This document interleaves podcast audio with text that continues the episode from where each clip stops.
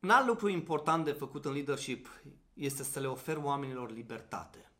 Mai exact, fi genul de persoană care să nu mai fi fric control, cum îmi place mie să spun.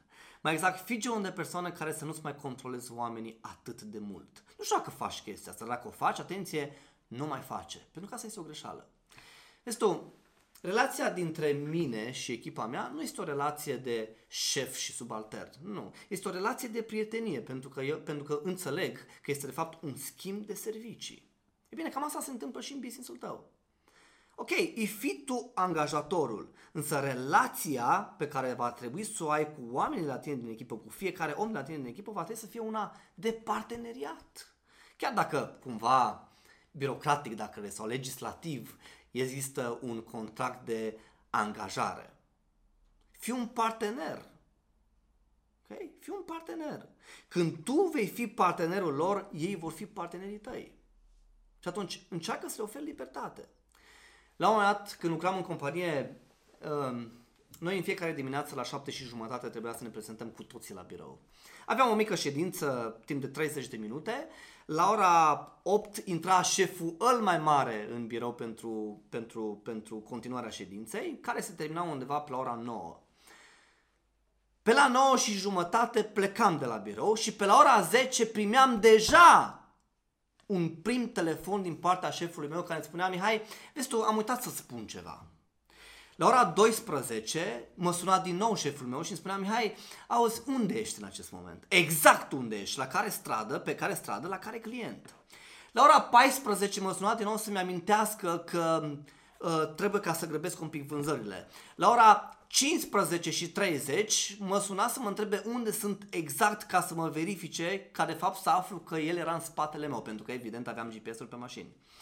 Um, pe la ora pe la ora 17 și vreo 50, înainte să terminăm activitatea la ora 18, când deja trebuiau să fie depuse toate comenzile, mă suna să mă întrebe cum a fost ziua mea.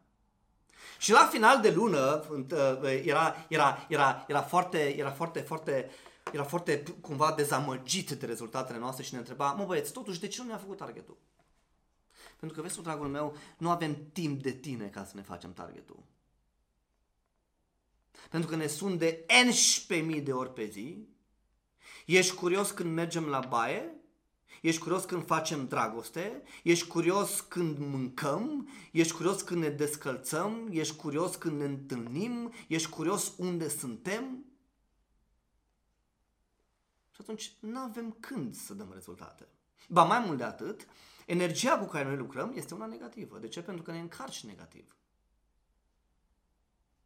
Și am dat exemplu ăsta ca să înțelegi că genul de șef care controlează absolut tot, absolut tot și se bagă în viața angajaților în acest fel, este un mod destructiv. Este niciun om nu vrea ca să lucreze cu un om care se bragă atât de profund în viața lor. Atenție, rolul tău este să fii un partener, nu un duhovnic. Ok? Okay? Când un om are nevoie de un duhovnic, își caută. La job există o relație de parteneriat. Și nu vreau ca să mă înțelegi greșit. Nu spun să nu fii prietenul lui, fii prietenul lui. Dar nu fii duhovnicul lui. Decât dacă, atenție, îți cere. Okay? Așa că oferă oamenilor libertate.